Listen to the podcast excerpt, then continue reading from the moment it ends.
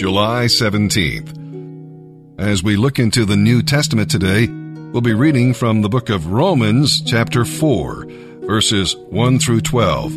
We'll see how Abraham was saved. Not by works, but by faith. Salvation is not like wages that you earn or works that you can boast about. Abraham was not saved by keeping the law because the law had not been given, nor was he saved by obeying a religious ritual.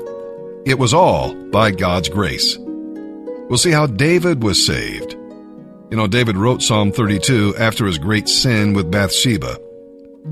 Can God forgive a man who commits adultery, deceit, and murder?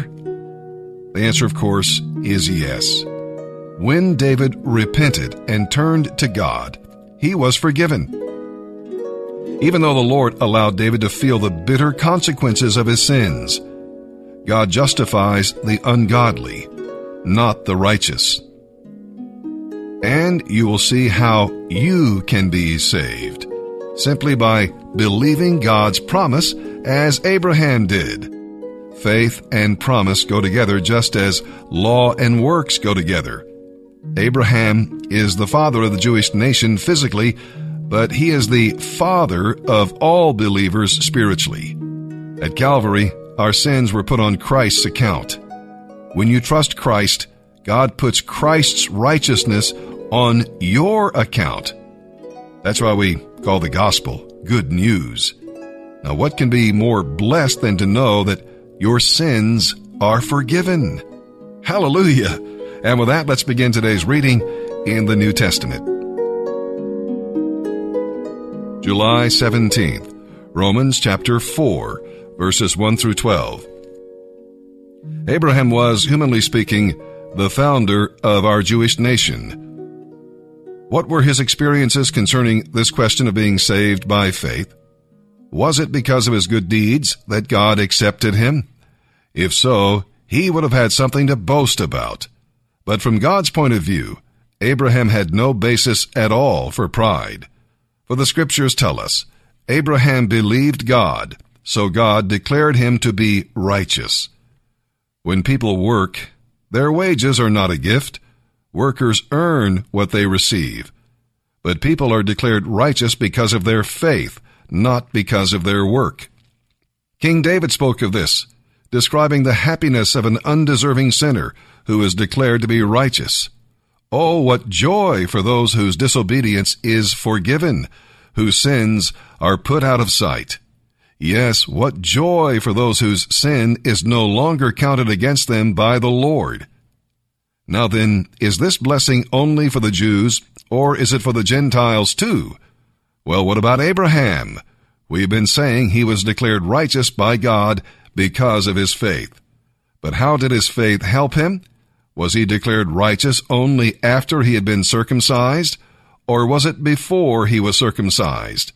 The answer is that God accepted him first, and then he was circumcised later. The circumcision ceremony was a sign that Abraham already had faith and that God had already accepted him and declared him to be righteous, even before he was circumcised. So Abraham is the spiritual father of those who have faith but have not been circumcised. They are made right with God by faith. And Abraham is also the spiritual father of those who have been circumcised but only if they have the same kind of faith Abraham had before he was circumcised. What is the simplicity of John the Baptist preaching? Here's Jesus. That's what he's saying.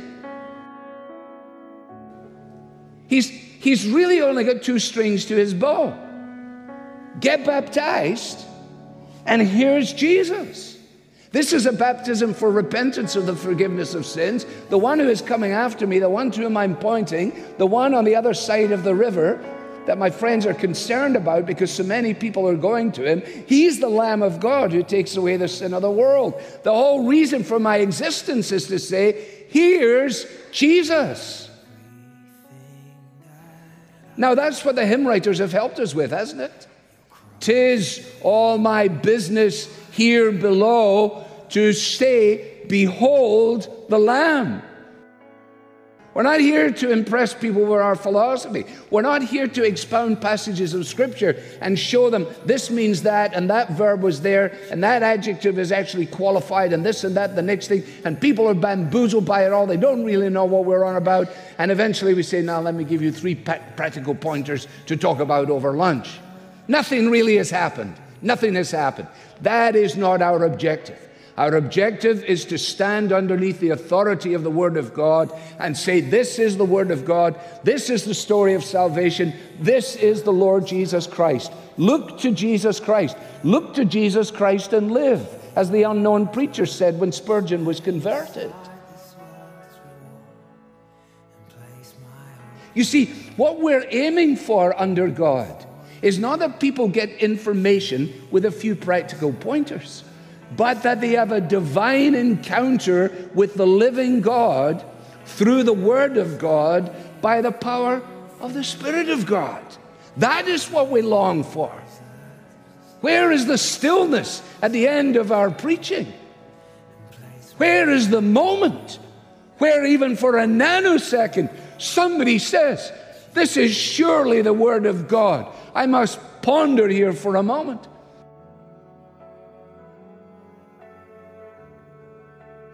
Goodness gracious, you can't, you go, you go run over in the crush as you hear the immediate response to the Bible. Are you going for lunch? Did you get coffee? Have you seen what happened last night? And the preacher crawls down below and goes out on his way and back to his room. Or maybe that's just how I feel.